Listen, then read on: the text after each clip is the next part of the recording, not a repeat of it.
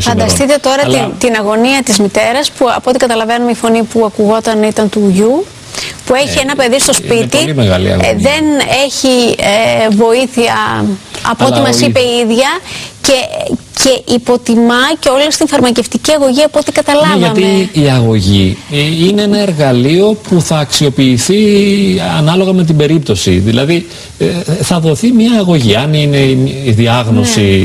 Ναι. Μπορεί η ψ- γυναίκα να- να ψύχωση, αισθάνεται ότι Θα πάρει μια αγωγή. Και έχει θα- επιπλέον βοήθεια, βέβαια. Βλέποντας και κάνοντας, ας πούμε, βλέ- βλέπει μετά, δηλαδή πρέπει να έχει μια συνεχή παρακολούθηση, Βέβαια. εφόσον είναι ψυχιατρικό περιστατικό Βέβαια, έντονο. βέβαια. Και πρέπει ας πούμε να, να παρακολουθείτε συχνά και να έχει μια αγωγή. Αλλά δεν σημαίνει ότι επειδή πήγα στο νοσοκομείο ή επειδή με είδε ο γιατρός ή επειδή με είδε ο ψυχολόγος ε, άλλαξε αισθητά η κατάστασή Ναι, μου. ναι. Απλώς αυτοί οι άνθρωποι ε, προσπάθησαν με κάθε τρόπο να με βοηθήσουν.